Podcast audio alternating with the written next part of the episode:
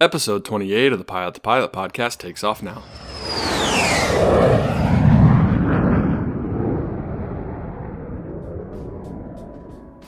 What is going on, Aviation, and welcome back to the Pilot to Pilot podcast. My name is Justin, and I'm your host. Today, I'm talking with Greg Mink, aka Premier One Driver from YouTube. We are telling his story, how he got into aviation, what it's like to own a business and be in business aviation. Some of the things that we talk about in today's episode are how Greg's dad got Greg into aviation, how he was flying before he could drive himself to the airport, what it's like going from an Arrow to a high performance multi engine aircraft, how we both thought we were hot stuff flying a Seneca, and how Top Gun pushed Greg towards the Air National Guard. Aviation, thank you guys so much for listening to today's episode. If you enjoy it, please leave us a review on iTunes.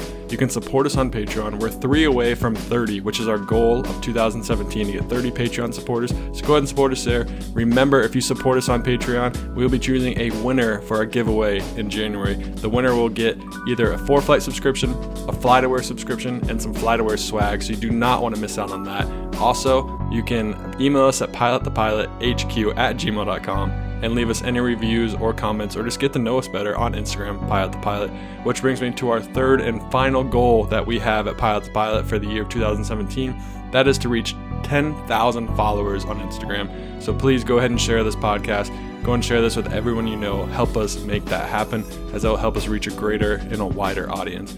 Aviation, without further ado, here's Greg Mink. Hey, Greg, thanks for coming on the Pilot to Pilot podcast. Well, thanks for having me. It's uh, a real joy to be here and uh, a lot of fun. No problem. I'm glad I get you on. I know I've had a lot of people message me trying to get you to come on, and our schedules finally worked out. So here we go. Yeah, absolutely. Awesome. So, first question I ask everyone is what got you into aviation? Well, I, I came into aviation by default. My uh, my dad and I had uh, raced motocross when I was uh, growing up, so all through middle school and into high school and I had gotten injured. So my dad and I were looking for something else to do, uh, as an activity together. And, uh, we were sitting around at dinner one night. He says, Hey, guess what I did today? And I said, what's that? He says, I bought an airplane. So he had gone out and, uh, bought a Cessna 172 and, uh, we started our flight training basically that, that week. That's crazy. So it was a complete surprise that he bought an airplane. Did he ever talk about aviation in the past or ever want to get into it? Or did he just surprise the family saying, Hey, we got an airplane. Let's go fly? So when he was younger, he actually had taken some lessons and uh, didn't have the financial means to, to finish it off. So I think he had some latent interest, uh, setting there.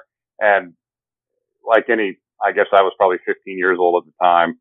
Uh, to me, anything with a motor was cool. So a motor and a propeller was like a double bonus.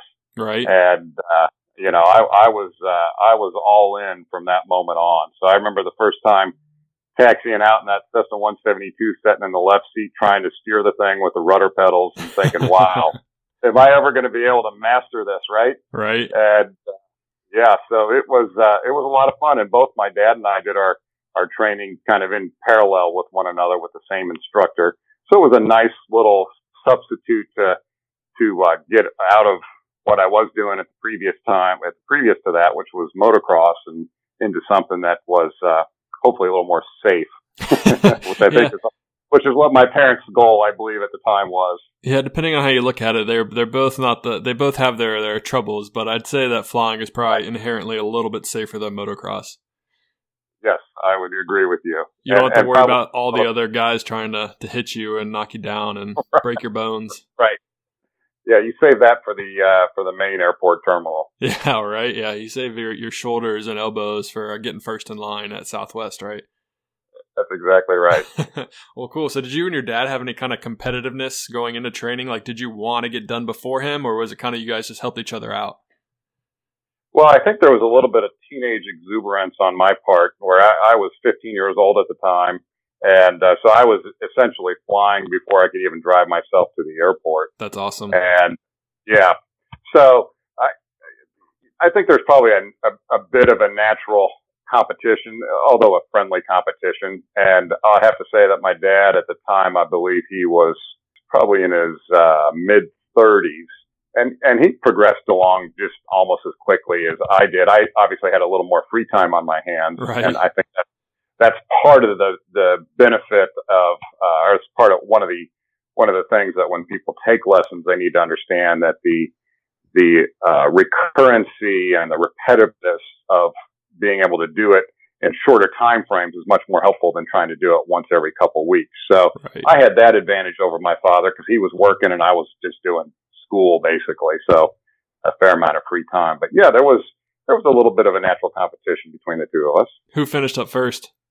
Well, I believe he finished up first, and that was primarily because I had to wait till I was 17. So oh yeah. by the time I, yeah, but by the time I took my check ride, which was uh, uh, the day after my 17th birthday, uh, I think I had like 80 or 90 hours. I mean, I was so sick and tired of just flying myself around the pattern, I, I couldn't handle it anymore. So for me, it was uh, just wait until I made that 17 year old milestone to take my check ride. Yeah, I forgot about the rules and regulations. That definitely slowed you down on that aspect. It's probably good that they wait till you're a little bit older, take your private pilot check ride, but I can understand why you would be frustrated because you've trained for so long and what it was two years since you guys got the plane and you were just flying in the pattern trying to keep yourself current. Yeah, there's only so much you can do in the local area to entertain yourself. You right. know, you've here in Indianapolis where I'm at, we've got the speedway. So there's only so many laps you can take around the speedway looking at it that you go, okay, yeah, there's, there's four turns, there's two long straightaways and two short chutes. I've seen it like 20 times. Right. But, I can relate uh, to that because I did a lot of my training in Charlotte, North Carolina, and we would fly over Charlotte Motor Speedway a lot. And I'd kind of do the same thing. Just fly around circles, just do some training over the speedway and all that. And then there's a local Delta there for Concord area. Yep. And then you could do your training out of there. And they actually have one of the coolest ATC guys. He's like a famous ATC guy from Charlotte Approach, and then he moved to the tower once he retired from Charlotte Approach. If you ever get the chance to fly there and you get him, you'll know exactly what I'm talking about. Some people listening might know exactly what I'm talking about, but he's just crazy enthusiastic and like sings, and it's just it's wild. Oh, that's awesome! Yeah, that's great. I, yeah. I love it when guys do that kind of stuff. I know, right? You can. I love it when you can just tell how much someone loves what they're doing. Yes, exactly. Exactly. So going back to your training a little bit, you, said that you had about two years to do it all. Did you have to do a lot of repeating lessons? I know you said that you flew in the pattern a lot. Did did you get like all your training done when you were 16 and then just kind of fly in the pattern, or did you continually do stalls and maneuvers and ground lessons and stuff like that?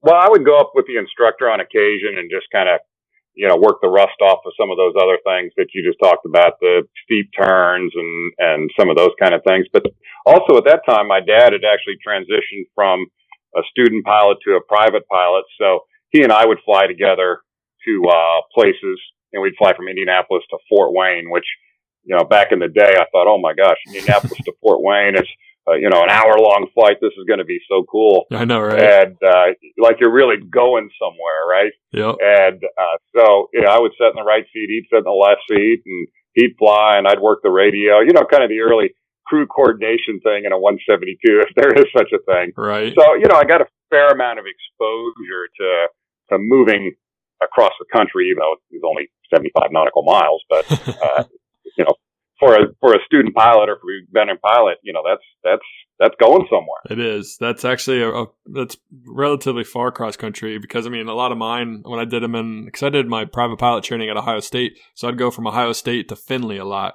And I'm just like you, and I'd yep. be like, "Oh my gosh, I'm flying so far! Like it's 0.7 here and one hour on the way back. It's like I'm a time traveler. I thought it was so cool."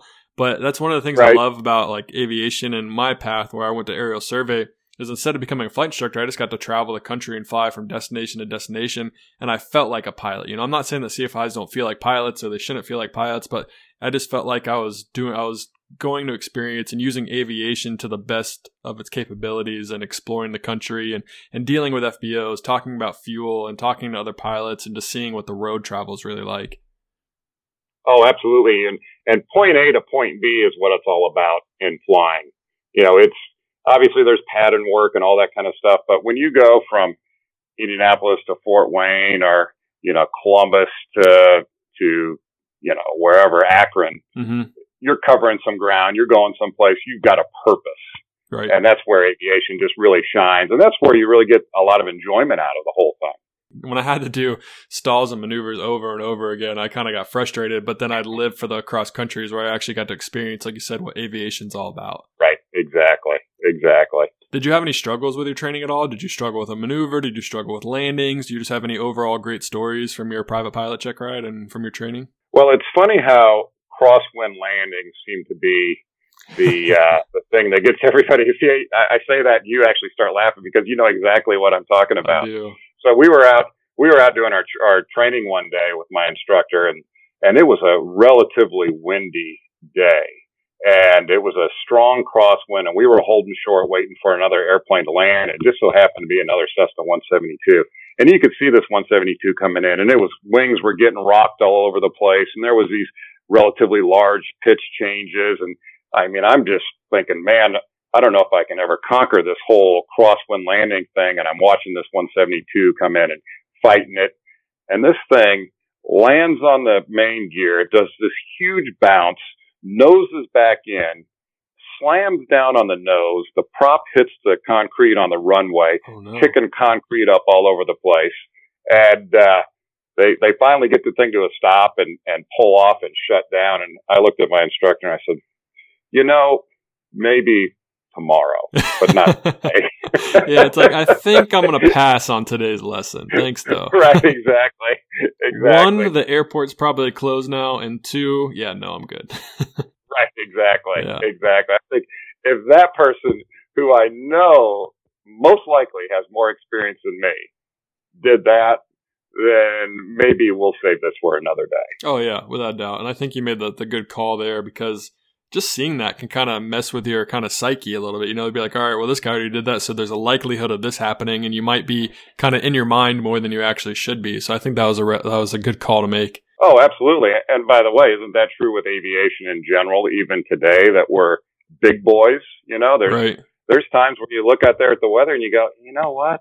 Tomorrow looks like a better day than today. We don't yeah. we don't need to go Man, you uh, you're speaking to my career right now because I'm a freight dog flying single pilot 135. So we have really strict timelines, and a lot of times the weather does not work out in our favor. So it can definitely sure. be interesting, oh, and I've learned a lot. It has taught me a lot, and I've said no a couple times, and I've kind of figured out what my limitations are by trial and error, and it's it's been an interesting experience. But I definitely agree with you. Private pilots, training lessons, even commercial pilots to a certain extent, don't be afraid to say no. Don't be afraid if tomorrow looks better, just say, hey, let's go tomorrow. Tomorrow looks better and it's going to be, it'll work out in your favor. No one will, no one will second guess safety. Yep, that's exactly right. And even today, when I go with, uh, I've got a group of friends and we travel together and go places. One of the places we always go is, is Telluride and go skiing. And uh, we always build in an extra day on the back end of it. So if we're to, if we're planning on leaving on Tuesday, everybody's got their schedule cleared through Wednesday and they just know that gives us the, the leeway that if Tuesday's crapped out weather wise or marginal weather that we're going to have tomorrow to go. So we just kind of build that in and it takes a huge amount of stress off of, off of me. Right. But it's also the, you know, it's the right thing to do. It's the safe thing to do. Oh, for sure. Because I mean, yeah, businessmen, people just have things to do, and if you don't, for general aviation to really work in someone's life and to to get people on board, they have to understand what comes with general aviation, and that it, your first plan very rarely ever works out. It's like if you plan on doing this in six days, you're really going to need eight days, or maybe you have to leave a day early. So being flexible, handling adversity is is key to having friends in aviation and just being in aviation yourself. Oh yeah, I completely agree. Yeah. So when you were, uh, let's talk about more about your training now. You did you get your instrument training right after? Did you dive into that? Did you gr- wait till you graduated high school? What was next after your private pilot? So I was still in high school when I started my instrument training, and as I recall back in the day, it uh, you had some minimum number of hours you had to have before you could start actually your instrument training. Oh, wow. I don't remember off yeah, I don't remember offhand what that was. That that changed shortly after I finished, but I wanted to say it was like 150 hours or something like that. So, you know, I still had a little bit of time to uh, fly off before I got to the point where I could start doing my instrument training. But we did actually do that in the uh, 172. My dad was ahead of schedule on me with reference to that, and then I did my instrument training. And right when I graduated from high school I came out of that with my uh, instrument rating.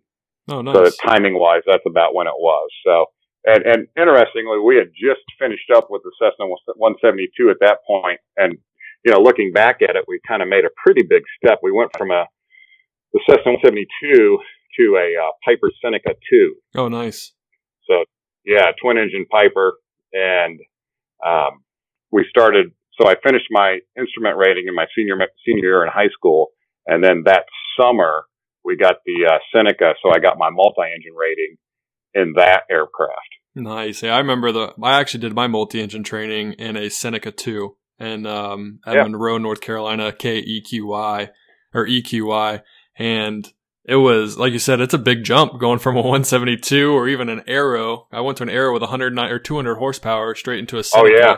And I mean, yeah. it was intense. It was, it was not, I wouldn't say it was necessarily a big learning curve, but just things happened a lot faster and it was a lot of fun. And I remember I, I, felt I remember sitting in that plane and just the smile on my face because I could feel my career progressing and I could finally see I'm getting into bigger airplanes. And I thought I was in the biggest and coolest airplane I've ever seen.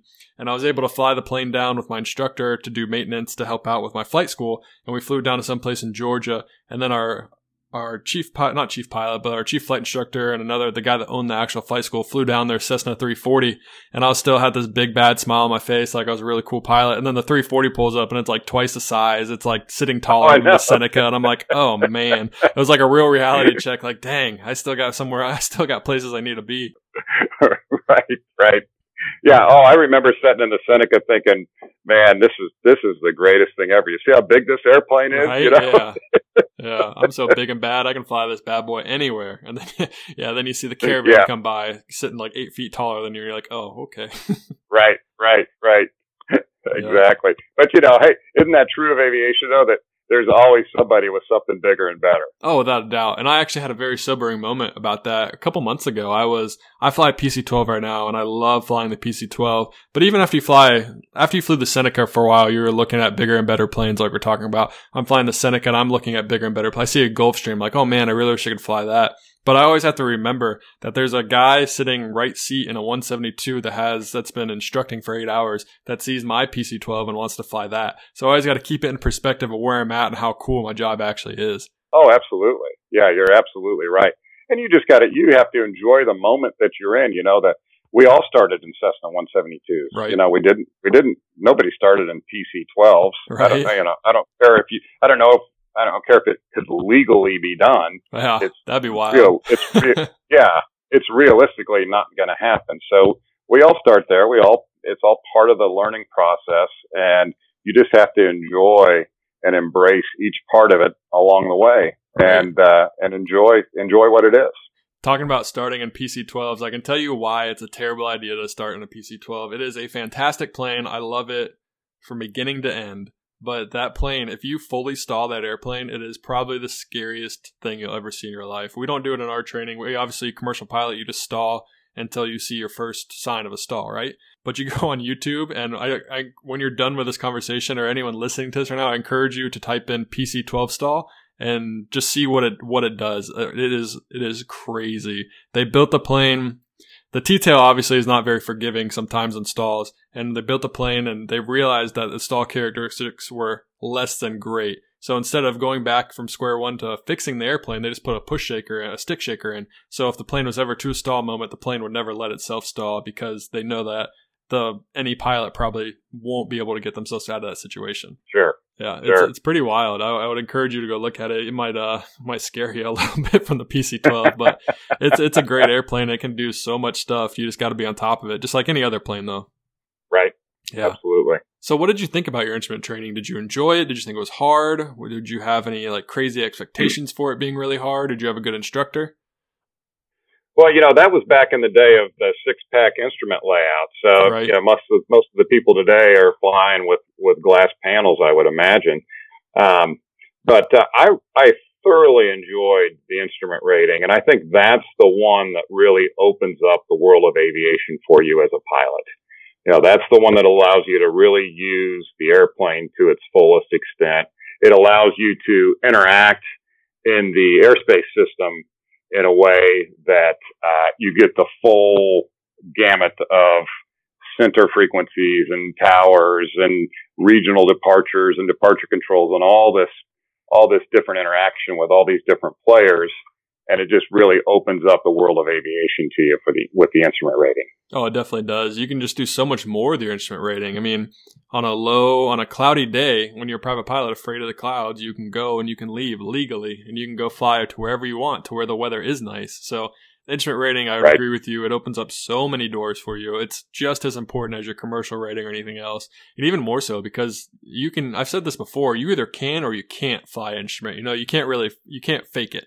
There's instrument right. pilot is going to bring out the best and the worst in you as a pilot because as you know, you fly IFR. Not everything goes to plan, and things change very fast. So you have to, like we said with the PC-12, you got to be on top of the airplane at all times, and you got to be on top of the weather. You got to be on top of a lot of things: ATC, holding, clearances, all this kind of stuff.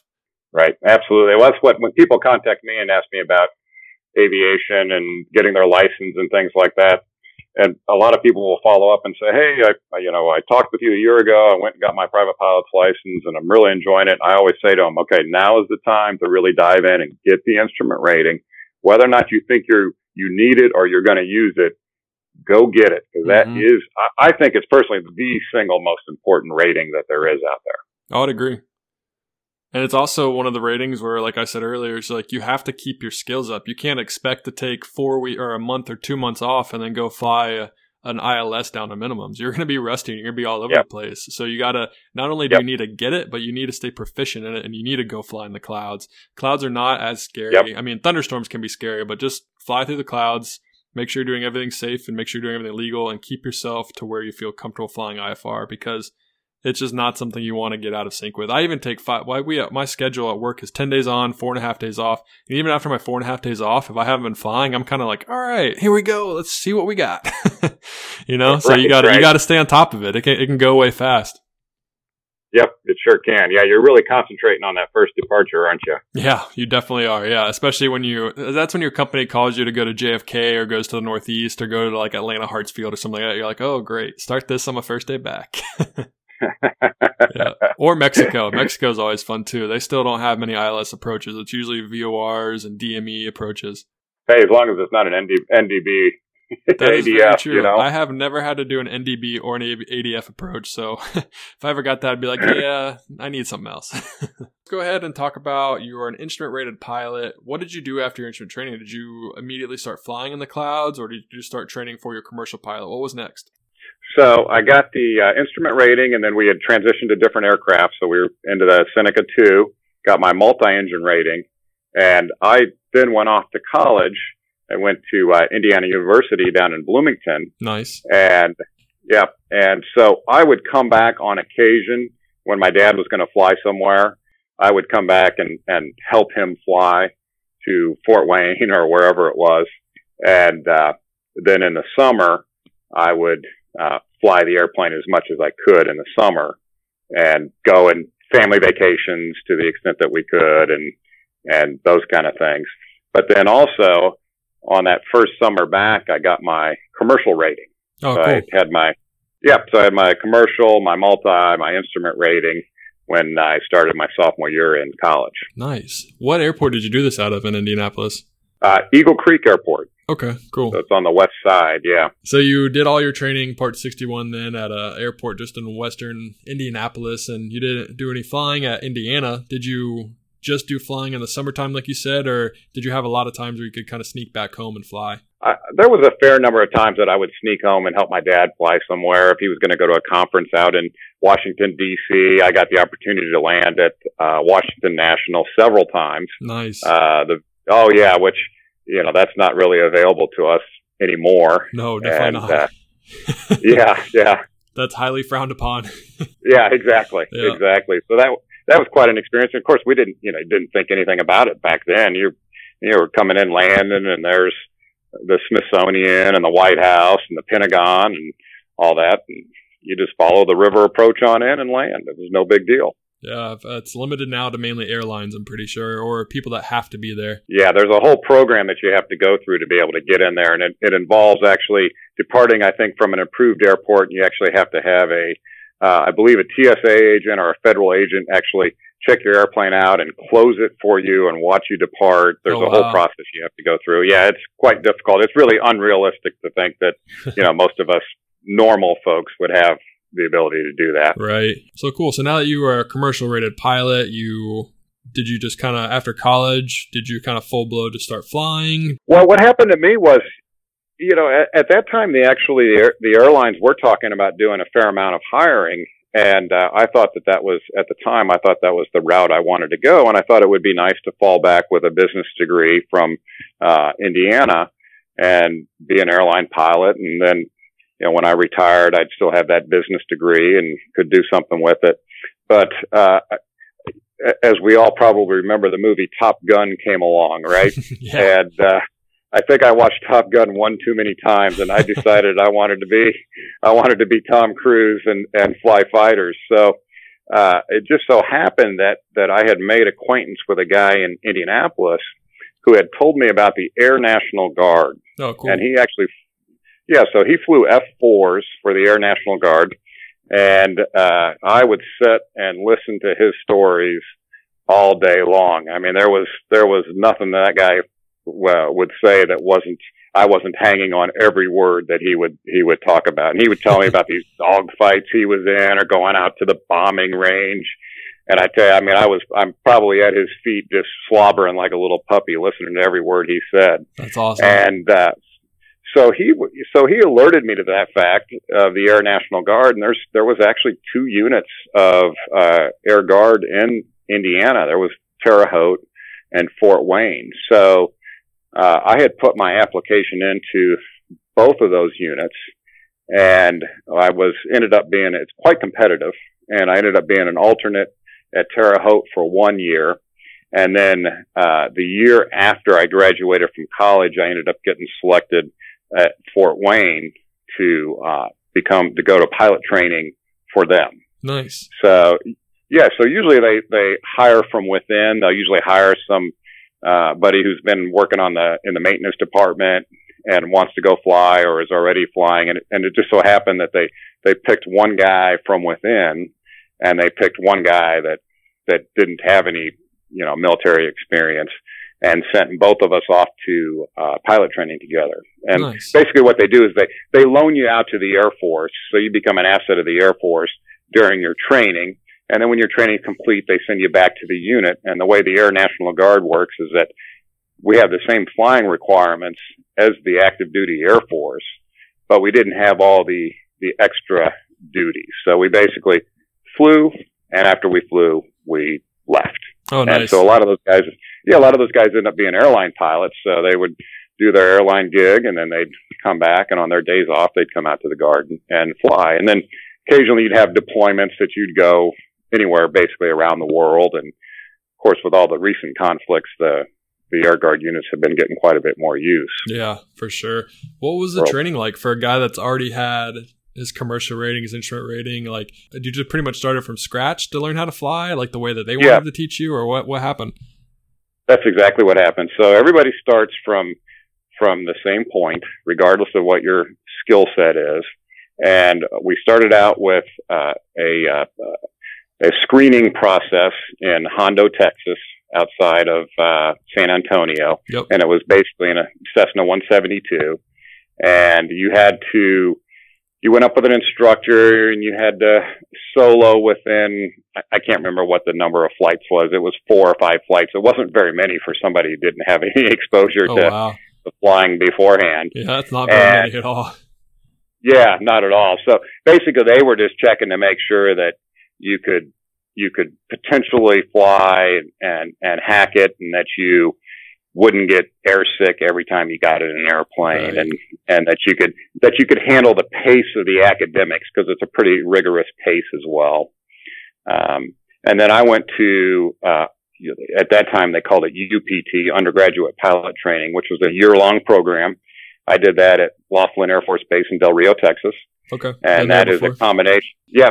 So, well, curiously, what have you been there for? Well, let me rephrase. I've been to Del Rio International Airport, just south and Okay, west of the field. Yeah, sure. sure. Never been Absolutely. to Laughlin. Okay. Yeah. Yep. Um, yeah, an inter- definitely an interesting place. Yeah. Um, they, their airspace is very free. There's there's there's really nothing going on in that airspace down there. There's nobody, no airliners traversing it. Not it's just all. literally out. yeah, it's literally out in the middle of nowhere on the border of Mexico. But it was a great place for for flight training. The weather was generally pretty good, and uh, it's a combination of the starting out with the T-37 for basically half the year, and then the second half of the year goes to the T-38. So really, coming in there with with prior experience, the the Cessna 172 thing at Hondo was was not difficult. The T-37 was um, it had its challenging moments. There were things you did like formation flying, which we didn't do in general aviation or don't do at least regularly in general aviation. So that that was definitely different. But when you get into the T-38, everybody has pretty much equalized at that point because that thing is just really a rocket ship. That's It is awesome. a, oh yeah, it's an extremely fast airplane and uh, very very high performance. So at that point, all of your other classmates had kind of caught up with you, and you were pretty much on equal terms at that point. yeah. The T thirty is that the supersonic uh, trainer?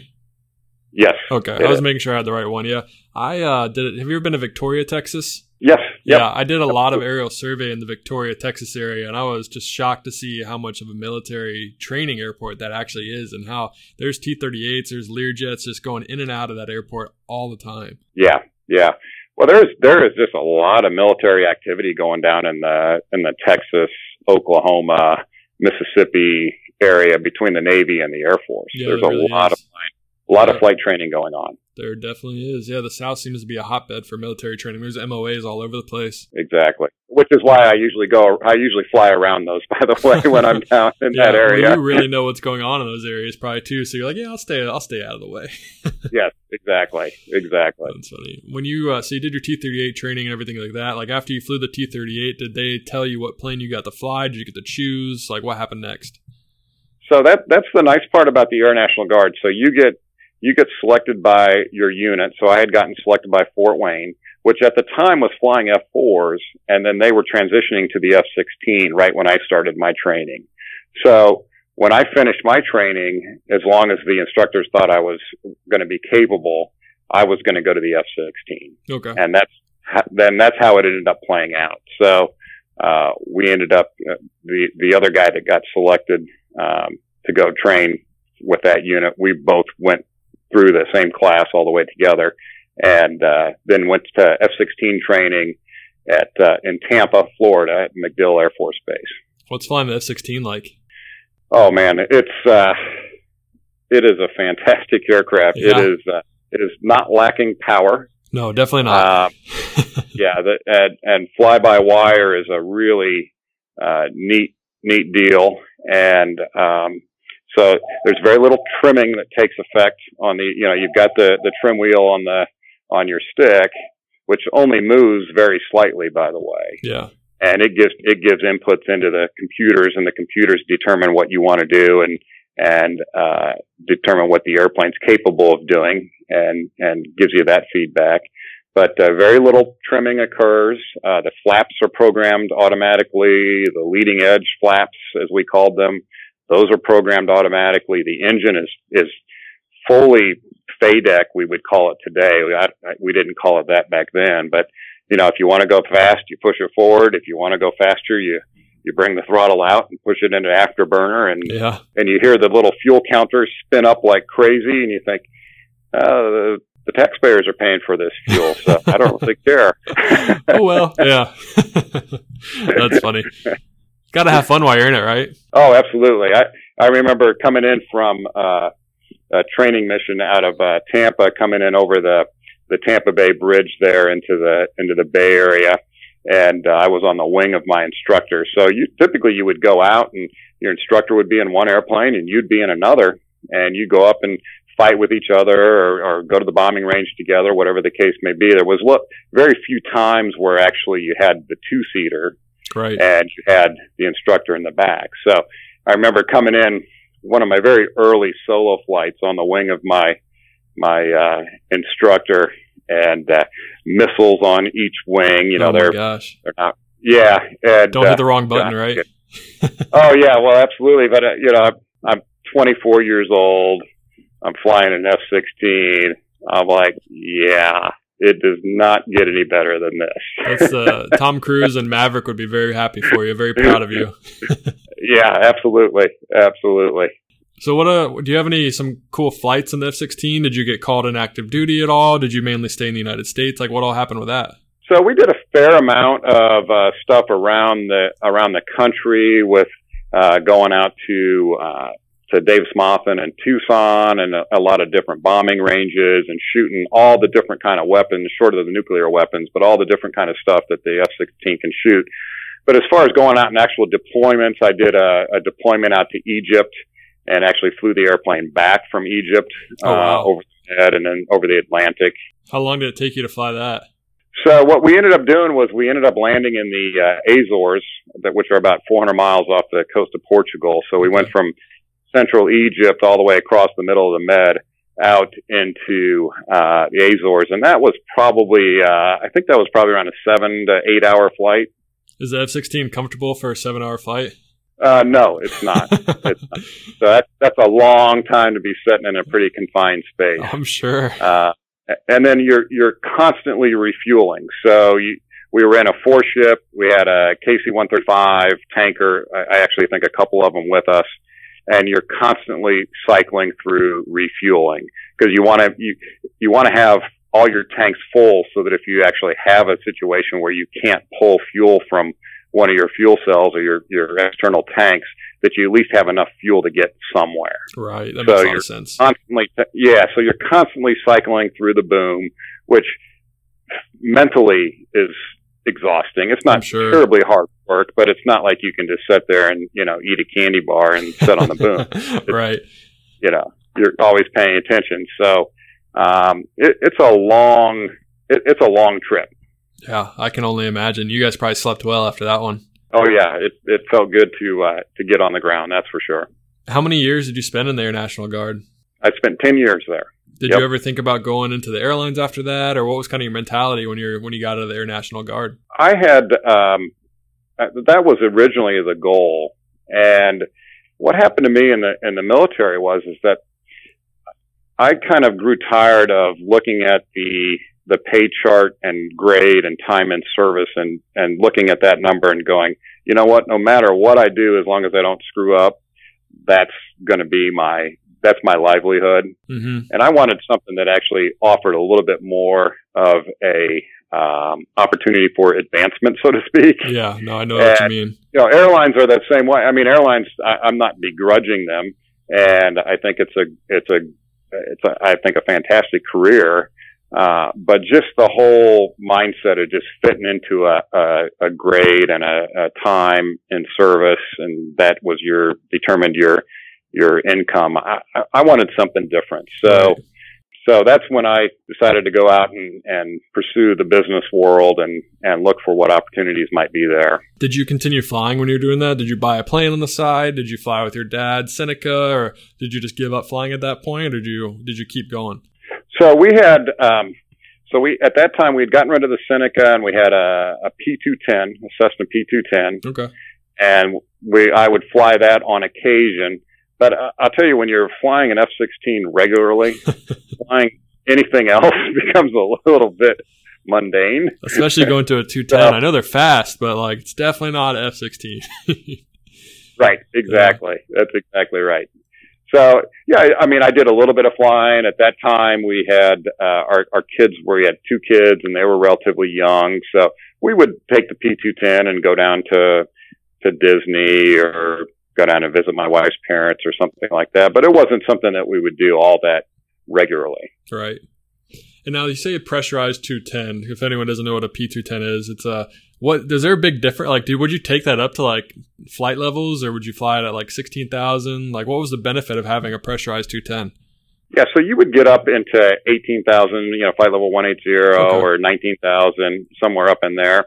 And it trued out. It, you know, true airspeed up there was for a little single engine airplane was somewhere around 190 knots or something nice. like that. That's pretty good. And uh, yeah, you're you're in a pressurized cabin, so the so the air inside the cabin, the the elevation of the cabin is maybe 5,000 feet where the airplane's at 19,000 feet. Right. So you don't have to wear an oxygen mask and Which it's a is little more nice. comfortable on your ears and yeah, and, and all that. Yeah, I've just I've always heard about the P two ten, but I never I fly a Pilatus, which is pressurized now, and I just kind of think of like flying at like 280, 290, and then I didn't know if they actually went to the flight levels or they just kind of hung around like 15, 16.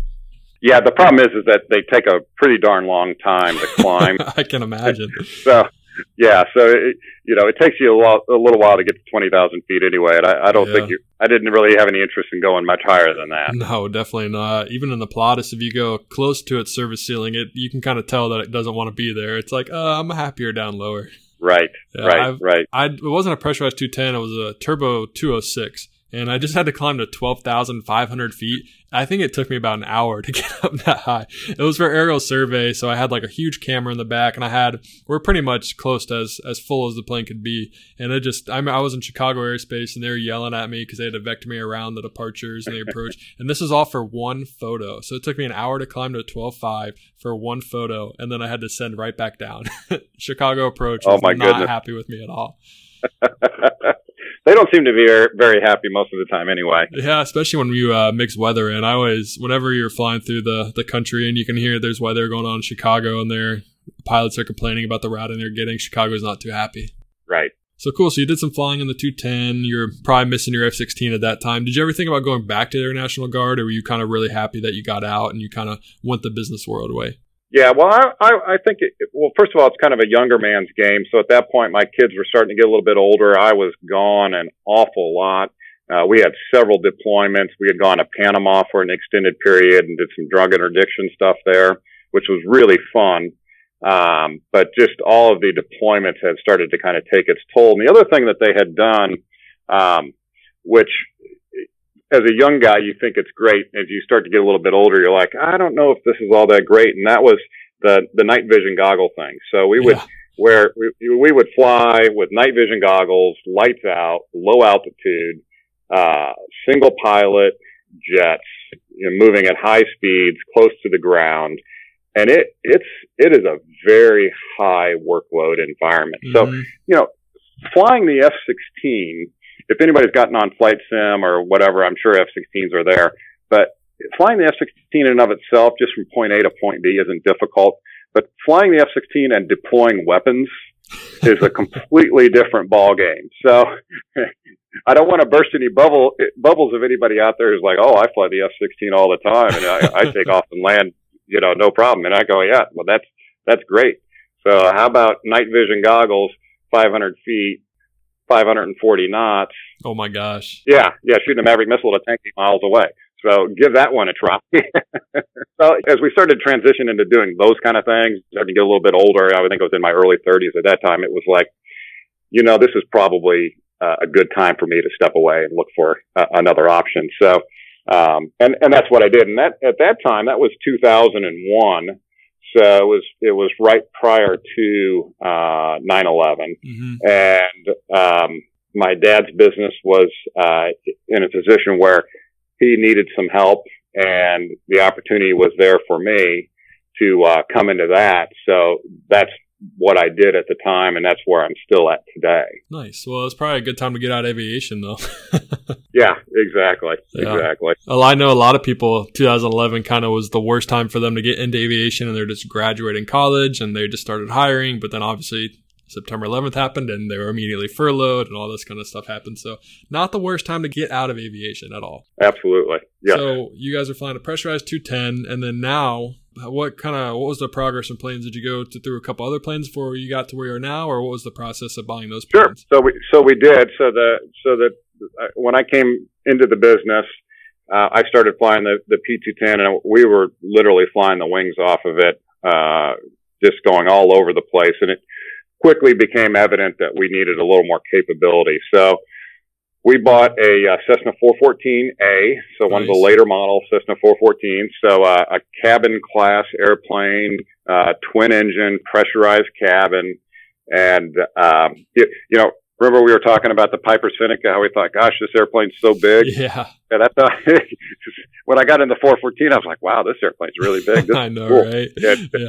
you know when when I pull up on the ramp, people notice, right? Yeah, they're like I'm in the 414. What's up? right, exactly. Yeah. And that was a fantastic airplane. We we flew that airplane for uh, I'd say probably close to three years, and uh, then had kind of outgrown its capabilities as well, and we're looking for something else to uh, to move up into, and and looked at a variety of aircraft. Looked at the PC-12 and looked at the TBMs, you know, some of the single engine turboprops, and kind of looked at the King Airs and and you know, King Airs are nice cabins, not necessarily are, aren't necessarily known for being all that fast. And Mm-hmm. then uh, we we wanted something with a little bit of speed, so. Uh, we we stumbled upon the the MU2, a, a twin engine turboprop. It's got the the Garrett uh, turboprop engines on them, uh, big four blade props on the later model ones, and uh, it's a, it's a very fast and fuel efficient turboprop. And we bought a a long body, uh, one of the bigger ones, and uh, which is the same size as like a King Air 200 cabin. So it's Okay. a nice roomy, uh, interior. And uh, immediately sent it off and had a new paint and interior done on it Nice. and uh, flew that for uh, flew that for about eight years. Oh wow, nice. Oh yeah, Did yeah. you enjoy we, flying the MU2? Uh, uh, we loved it. I Yeah. loved it. I flew a uh, a Turbo Commander, which is kind of the same concept of the engines and the style of a body. You know, kind of see a MU2. Sure. Every once in a while, I'd be like, oh, it's kind of like a Turbo Commander, but yeah, it's kind of like the same one. Obviously, it didn't have the turbines or anything like that, but I remember just they're very distinct looking airplanes. Oh yeah, very very much so. And, and there is no doubt when you pull up on the ramp because the things are so darn loud on the Yeah. outside. Yeah, they are. We we call it the MU2 salute, and that's somebody standing outside with their fingers in in their ears. yeah, whenever I see a MU2 pull up on the ramp, I always run inside and still plug my ears. Oh, absolutely, absolutely. I, I mean, I would feel bad at our current airport. We have this this big canopy that we uh, that we get pulled under and, and start under, and of course the sound just echoes through there. oh yeah. And I would always tell the I would always tell the line guys, you know, hey, you don't need to put me underneath the canopy because you know it, it goes from like 140 decibels to like 220. You know, Oh, it's man, just so yeah. loud. I want you to hear in 20 years, so please let me go somewhere else. exactly. But that was a great airplane for us, and we actually we enjoyed it so much we bought a, a short body MU2. I guess we were looking for a project, so we bought a an airplane that was kind of ratted out, and um, ended up going through a complete refurbishment process where we completely redid the panel and and did the Garmin 600, all the Garmin stuff in it, and new interior, new paint, and it was really a, a neat looking aircraft.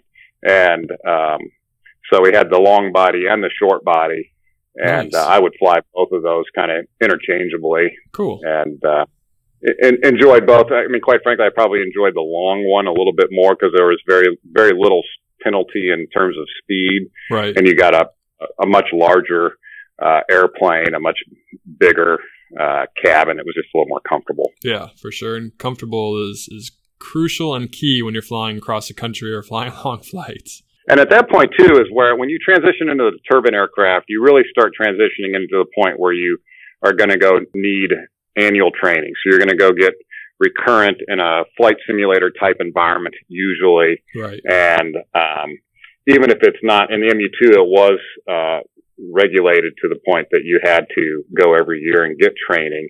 But, uh, even in the King Airs and the Conquest and some of these other aircraft, you'll see that insurers are demanding that the, the owners go and get annual training. Yep. Which is probably a good thing because if you don't require that, then they won't ever do it. Yeah, that's exactly right. Yeah. That's exactly right. That, that's a great opportunity to practice all of your single engine stuff. It's a it's a great opportunity to to network and ask the questions that you you know you're scratching your head. You're like this now. If I'm in this kind of situation, do I do that or do I do this? And right. they also share a lot of of user information of trends that they've been seeing and and uh, either trends in in pilots training deficiencies or trends in the aircraft uh, reliability or maintenance thereof. So it's Right. it's just a it's a win win for everybody. Oh, without a doubt. It might be a rough week for you. It might be a hard week, but it's definitely worth it in the long run. Yeah, you're exactly right. Yeah. So how long did you have MU2's for before you transitioned to a jet after that, or did you have a couple other planes before you guys got a jet? Yeah, so So then uh, in 2013, we got rid of the uh, MU2s after having those for about uh, eight years. Uh, ended up putting a couple thousand hours uh, between those two aircraft uh, flying around around the country. So we, I mean, we were going all over the place, and started looking for again. You, you know, as you use aviation more and more, you you need more capability because you realize what an airplane can do for you. And we felt like we needed a little more capability. We needed a little more speed. I wanted to get up a little bit higher. Um, and so we, we looked at what we could move up to and, and the Beechcraft Premier was the perfect choice for us. It offered a really nice combination of cabin size versus efficiency and speed. So it's a 450 knot aircraft. It has a cabin that's really quite large and yet it's still relatively fuel efficient uh, for a jet, particularly once you get it up high, which is where jets really perform well. That's a crucial part of buying a jet or any plane is looking to the fuel efficiency because that's where all your money's going to go. oh yeah, absolutely. Yeah, you're absolutely right. So today you can buy an older legacy type jet for not much money, but if you look at the fuel burn, you're going to go, wow, that is uh, those are big numbers. yeah, in a couple of years you'll be able to you'll save money by buying the newer jet. Yes, that's correct. So this this Premier we we bought it out of uh, Southern England. Oh, cool. And yes, so my dad and I actually went over and and picked it up, and we flew around Europe for a couple of weeks before bringing it back, which was uh, a lot of fun and kind of a great father son trip. So oh, sure. he doesn't really fly. He, he doesn't fly anymore, but it was kind of nice to to do a full circle that you know, my dad got me involved in aviation and, and was able to, to, uh, put me in a position to one day, you know, go over to Europe and fly him around in a jet and take him to go see all these places and then come back, you know, across the Atlantic. So it was That's really awesome. a, a very, oh, a very memorable, of course, it's a bucket list trip for any pilot, right? Oh, to bring an airplane yeah. either to or from, uh, Europe. So, uh, that, but then the added benefit of bringing being able to have my dad along was a lot of fun. That's awesome. So how long have you guys had this jet for? You said you bought it in what 2013? Yeah, so this is year four of the jet. So I've put about uh, put about 800 hours on it oh, so nice. far. Are you guys happy with it? Are you looking for a new plane sometime in the future? You think you'll kind of stick this one out for a while? Yeah, we, we've been real happy with the aircraft. It's uh, definitely lived up to uh, all of our expectations. Uh, it's been extremely reliable, and it, I mean, it's really a it's a really little time machine. It uh, the the things you can do in that awesome. thing.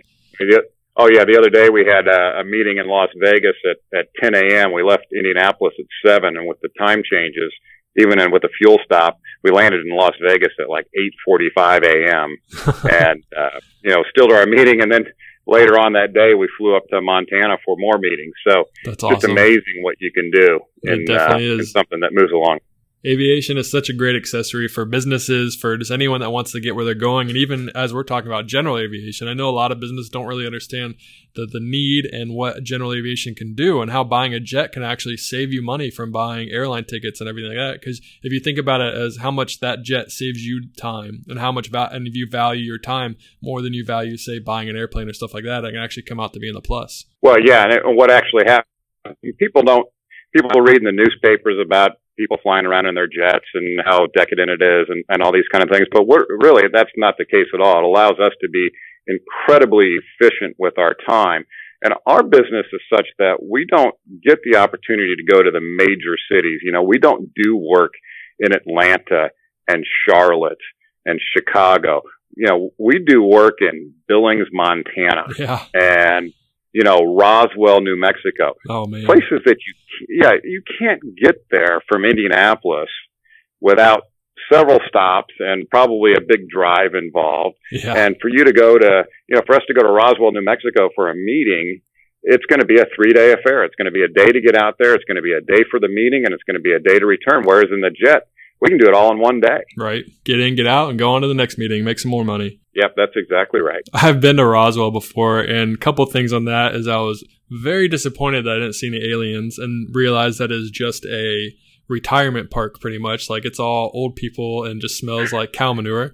And number two, the Yeah. airport's a graveyard. I've never seen, I mean, obviously there are other parts with more airplanes, but there's so many planes that are parked just to sit there for the rest of their lives, like huge 747s. And they also have, um, I think they do airplane repainting there too. I think they're converting some American Airlines planes to the new paint job there. And it's just, it was really kind of sad and depressing to be there. Yeah, I think they're actually stripping a lot of those airplanes down there. So yeah. they're, they're sitting there and they're going to be parts.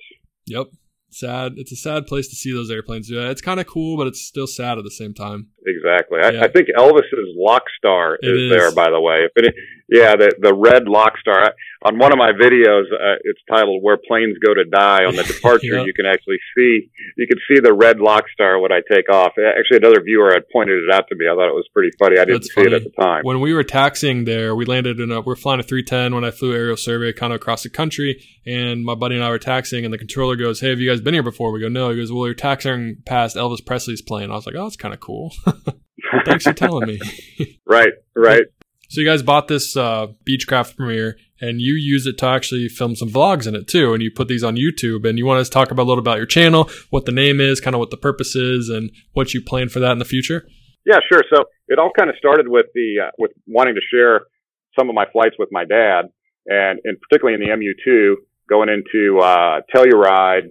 I had filmed some of those and and uploaded them on YouTube, and they were very rudimentary and uh, I really had no intention of sharing them with anyone else. but they started getting they started getting a little bit of traffic and, and comments, and people people started kind of you know following this. So um, it kind of spurred me on, and um, I, and I would post only videos, and editing quality was suspect, and we didn't have very good audio, and and didn't really have ATC audio, and people still continue to just you know love this stuff. So when I got the Premier and had picked it up over in Europe, as I said, I, I filmed a lot of that trip just for my own purpose to yeah, remember it, right? For sure. Those buckles. And ended up creating some videos on that and they started to get even more traffic. So at that point, it kind of started to pick up a life of its own. Uh, at some point, GoPro actually got involved, sent me a bunch of gear oh, nice. and actually a bunch of, a bunch of product support, which was really helpful as well and um, actually have had some some tips from a, a couple professional editors that have uh, suggested some things to add. So awesome. this thing has really kind of taken on a life of its own. It's on YouTube. It's Premier1Driver.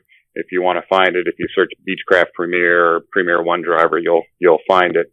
Um, but uh, really, the, the whole goal of the videos now is to inspire people to get involved in aviation. I love it. So, yeah, so, so that's what I'll try to do. So I'll I'll try to you know give them a little um, uh, a little scenery, a little bit of uh, aircraft systems, a little bit of how ATC works. Every video I'll try to give a just a small amount of education. I'm not trying to preach to anybody. I'm not trying to tell somebody how to fly an airplane. I'm just like pointing out different aspects of things that that other people might find useful. Uh, flight simmers for flight simmers, I'll give them a lot of tips that are probably specific to the aircraft type as opposed to just in general, and um, so that they can fly the. There's actually a Premier on um, I think X-Plane that uh, a lot of guys fly. So oh, cool. I share, yeah, I share it that way, and it's really kind of fun for me to do, and and uh, I enjoy the uh, I enjoy some of the interaction with people, and I get a lot of of comments and people telling me that they're they do the uh, the one the thing that I see, get that that's probably the most satisfying is that I'll get uh, uh, we actually, my wife and I were. I'll tell you the whole story. My wife and I were at the grocery store, and my wife's not a big fan of the videos. She doesn't really understand them, and she thinks that people that fly around in a jet should keep it to themselves. Oh, and, I can, know, I can not, see that. Yeah, I know what she means. Yeah, sure. Yeah. So there's always a little bit of, you know, I'm I, am i am not trying to show people that this is a guy flying his jet around. What I'm trying to show people is that, hey, if I do this, you can do it right. too. You know, it's not that difficult. It takes some little of a dedication to get there. But anyway, so we're at the grocery store and this, this husband and wife, they're a younger couple. They walk up to us and, and the wife goes, are you on YouTube? and I could just see my wife just like, oh, geez. Oh, no. And, uh, and I said, yes, I am. I said, oh, did, I, I looked at the husband. I said, oh, you know, I guess stereotyping, right? Yeah. it was the guy that was in, interested in Navy. I said, hey, uh, I said, are, are you a pilot? And he says, no. And the wife says, well, our, our son is sick with leukemia. And every time that he goes in for his treatments, he and his dad watch one of your videos because it's an hour long where they know that they're going to get away from the environment that they're in. They're going to see something different. There's not going to be any foul language or anything, you know, to be, uh, you know, controversial or anything like that. It's just a nice escape for them. Right. So, That had to you feel know, that, good. that was, oh yeah, that, that felt really good. So, so we walk away from that and my wife says, okay, well, I'll give you that one. That's really funny.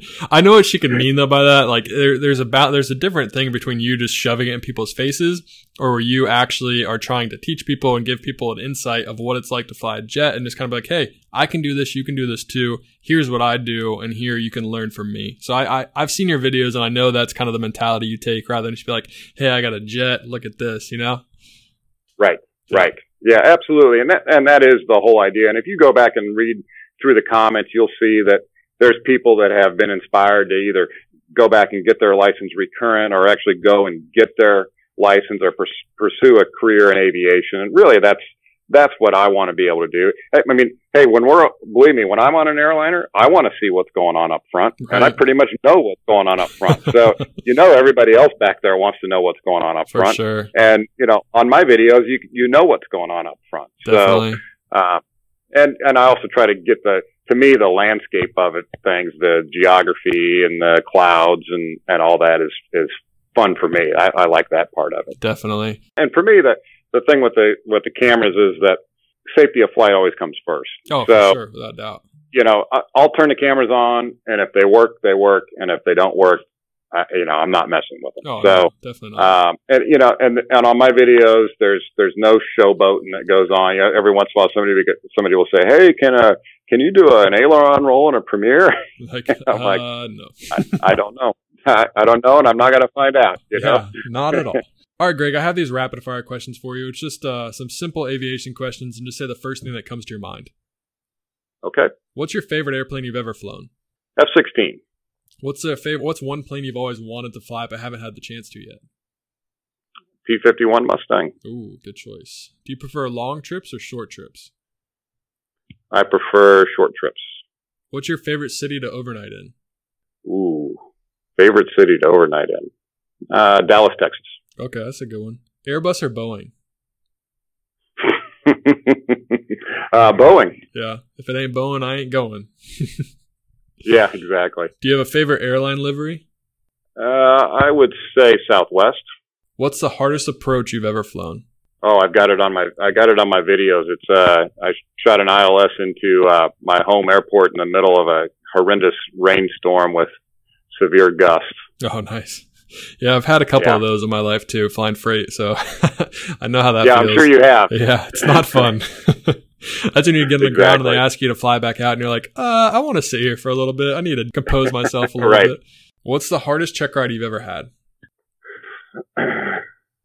I would say the uh in the F16 we do an emergency sims check ride and that uh, initial one was uh the dis- most difficult.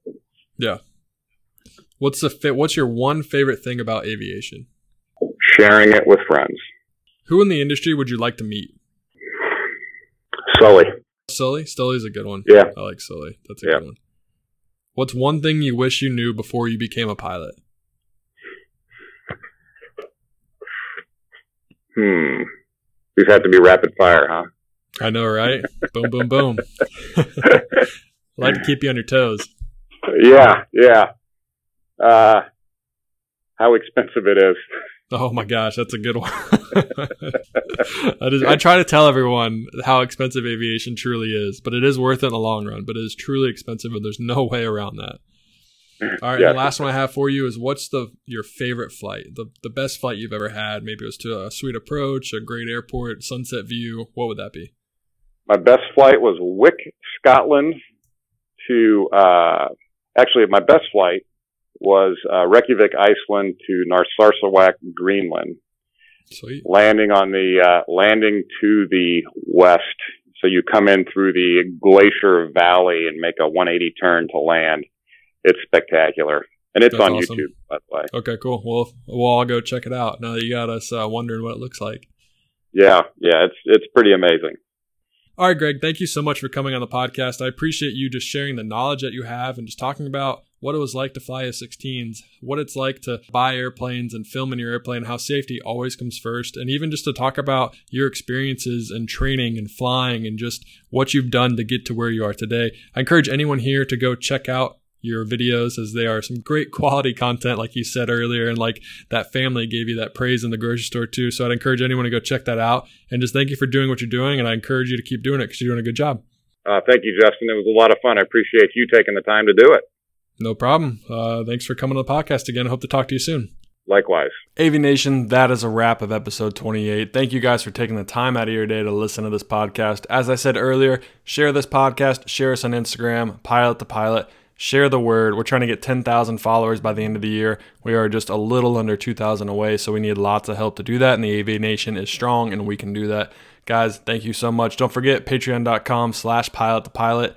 Go ahead and support us there. We're three away from our goal of 30 for the year of 2017 and you have the chance to win a ForeFlight subscription, a FlightAware subscription, and some awesome FlightAware swag. So you do not want to miss out on that. I want to go ahead and thank Flying Eye Sunglasses. They sent me some awesome Ray-Ban style sunglasses that I'm going to be trying out in the next couple days. So look out for Instagram so you can see the review on those. I'm also going to be interviewing their CEO tomorrow. So look out for that podcast as well. Hope you guys have a great day and happy flying.